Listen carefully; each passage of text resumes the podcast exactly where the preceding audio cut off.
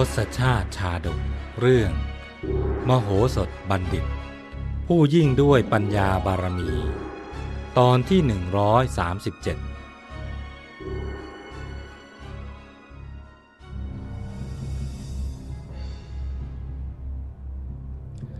จากตอนที่แล้ว พราหมณ์อนุเกวัตสามารถยึดพระราชหฤทัยของพระเจ้าจุลนีได้สำเร็จ รวมไปถึงได้เป็นที่ไว้วางใจ และเป็นคู่ปรึกษาหารือของพราหมณ์เกวัตอีกด้วย จึงดำเนินการตามขั้นตอนต่อไปคือ จะต้องก้าวขึ้นสู่ตำแหน่งผู้บัญชาการพิเศษของกองทัพฝ่ายปัญจาละให้ได้ ในวันหนึ่งได้มีการประชุมปรึกษาหารือกัน ในเรื่องความยืดยาวของระยะเวลา ที่ปิดล้อมมิถิลานคร ให้ยอมจำนน ซึ่งแม่ทัพระดับในกองชั้นผู้ใหญ่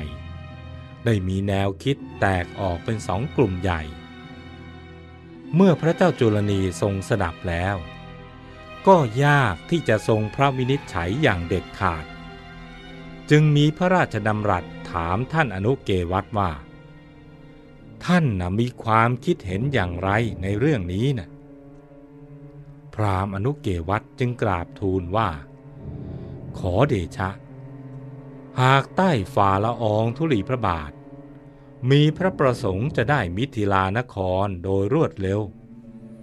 แม้จะเสียสละเลือดเนื้อชีวิตบ้าง เพื่อทำให้เป็นความรวดเร็ว ก็ทรงยอมเถอะ ด้วยทรงดำริรอบคอบแล้วเห็นเป็นเรื่องคุ้มกันพระเจ้าค่ะ พระเจ้าจุลนีได้ตรัสถามว่า ท่านแน่ใจหรือว่าการรบในครั้งนี้ จะสามารถแก้ไขปัญหาต่างๆที่เกิดขึ้นได้ และจะสิ้นเปลืองกำลังพลไม่มากนัก พรามณ์อนุเกวัตจะถือโอกาสแสดงตัวว่า ขอเดชะ ข้าพระพุทธเจ้า ยังรู้ธรรมชาติความเป็นไปของทัพฝ่ายข้าศึกเป็นอย่างดี ทราบว่ากำลังของฝ่ายข้าศึกนะตอนไหนมั่นคงแข็งแรง ตอนไหนอ่อนแอไม่มั่นคง ทั้งป้อมและกำแพงนะ่ะช่องไหนมั่นคง ช่องไหนไม่มั่นคง รวมถึงภูมิประเทศว่า ทางไหนมีภัยโดยธรรมชาติประทุษร้าย เช่น มีจระเข้ชุกชุมเป็นต้น แล้วจึงสรุปลง ด้วยการขอรับอาสานำทหารเข้าโจมตีมิถิลานคร เพื่อจะยึดมาถวายพระเจ้าจุลนีให้ได้ พระเจ้าจุลนีทรงเห็นชอบตามนั้น เพราะทรงมั่นใจเหลือเกินว่า พรามอนุเกวัตนะ เป็นผู้ชำนาญการ ฉลาดรอบรู้เส้นทางเข้านอกออกในมากที่สุด จึงมีพระดำรัสว่า เราขอบใจที่ท่านรับอาสาทำงานใหญ่ในครั้งนี้ ความปรารถนาของเราที่จะยึดมิถิลานคร จะพึงสำเร็จได้โดยรวดเร็วก็เพราะท่าน ในที่สุด พระองค์จึงทรงประกาศพระบรมราชโองการ แต่งตั้งพราหมณ์อนุเกวัตเป็นผู้บังคับบัญชาพิเศษ มีอำนาจเต็มที่ในการสั่งการ และควบคุมกองทัพ เข้าโจมตีตามที่เห็นชอบ รวมถึงพาหนะของพระองค์ ในการประจันหน้ากับกองทัพมิถิลานคร และให้บรรดาแม่ทัพในกองทุกคน จงส่งเสริมสนับสนุนการรบในครั้งนี้อย่างเต็มที่ ท่านอนุเกวัตจะต้องการไพร่พลจากกองไหนจำนวนเท่าไหร่ ให้ผู้มีอำนาจสั่งการจัดมอบให้ อย่าได้ขัดข้องเป็นอันขาด พร้อมกับตรัสชื่นชมพรามอนุเกวัตว่า ท่านอนุเกวัต เป็นผู้มีความฉลาดสามารถผู้หนึ่ง ช่างเป็นบุญของปัญจาลนคร ที่ได้คนมีความสามารถถึงเพียงนี้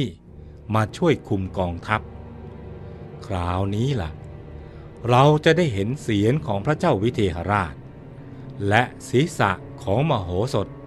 อยู่เคียงคู่กัน ถึงวันนั้นก็คงจะได้ฉลองชัยบาลกันครั้งใหญ่เสียที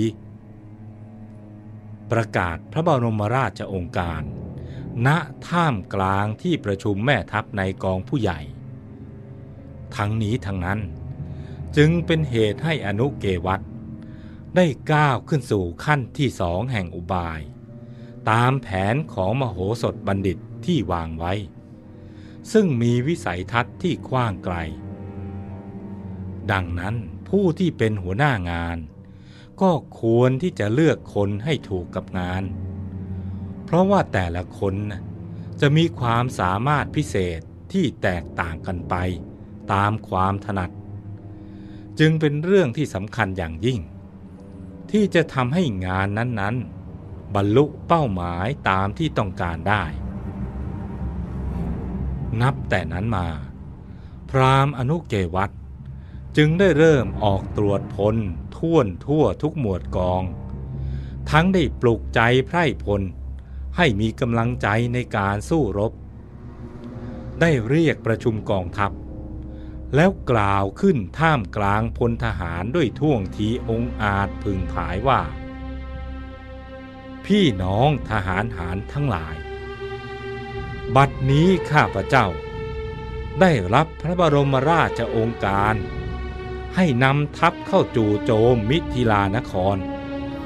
ในฐานะผู้บัญชาการทัพ หากว่าข้าพเจ้ามีคำสั่งอย่างไร ก็ขอให้พวกท่าน จงถือปฏิบัติตามนั้นโดยเคร่งครัด พร้อมกับได้กล่าวคำปลุกใจไพร่พล ให้รื่นเริงบันเทิงในความตาย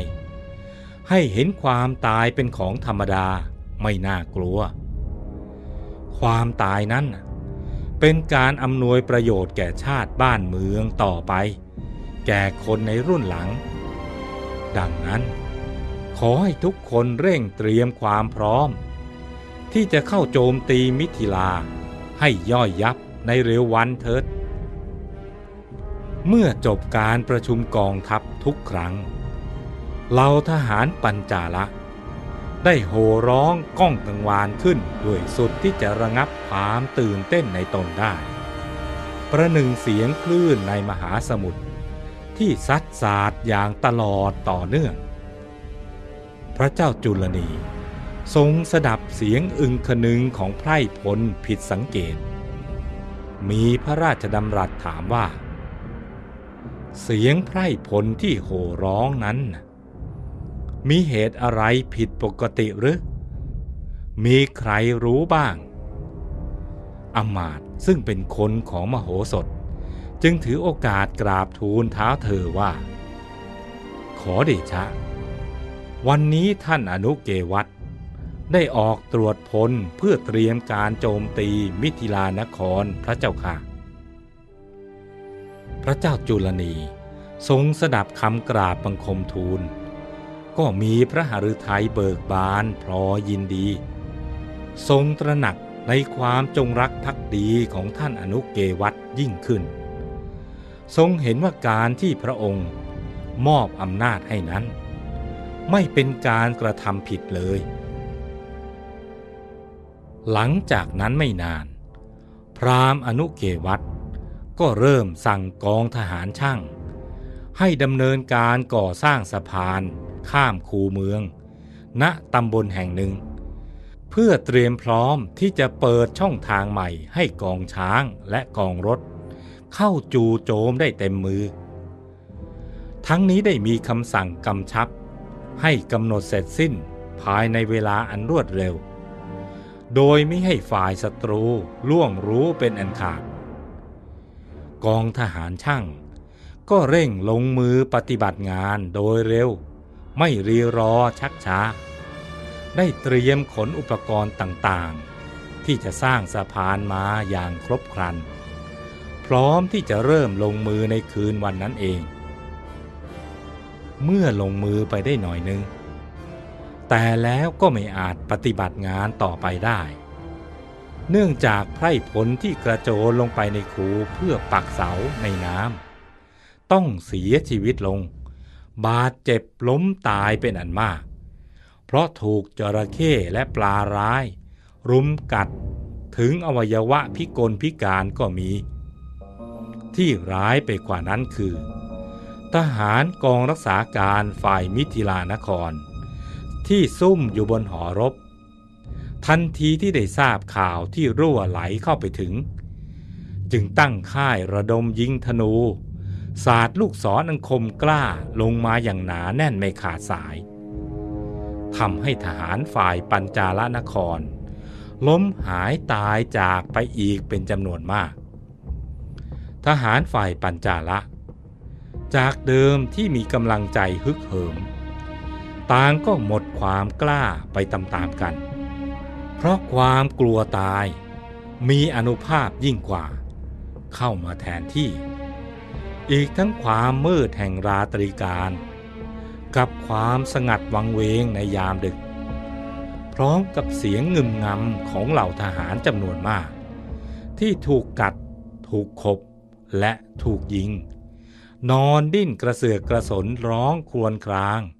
ด้วยพิษอันปวดร้าวสุดแสนที่จะทนฟังได้ต่อไป จึงทำให้ทหารที่เหลือต่างหนีเอาตัวรอด กลับไปตัวเปล่า โดยไม่สนใจอะไรทั้งสิ้น ส่วนว่าสถานการณ์ในวันพรุ่งนี้จะเป็นอย่างไร พรามอนุเกวัตจะใช้แผนการอะไรต่อไปอีก โปรดติดตามตอนต่อไป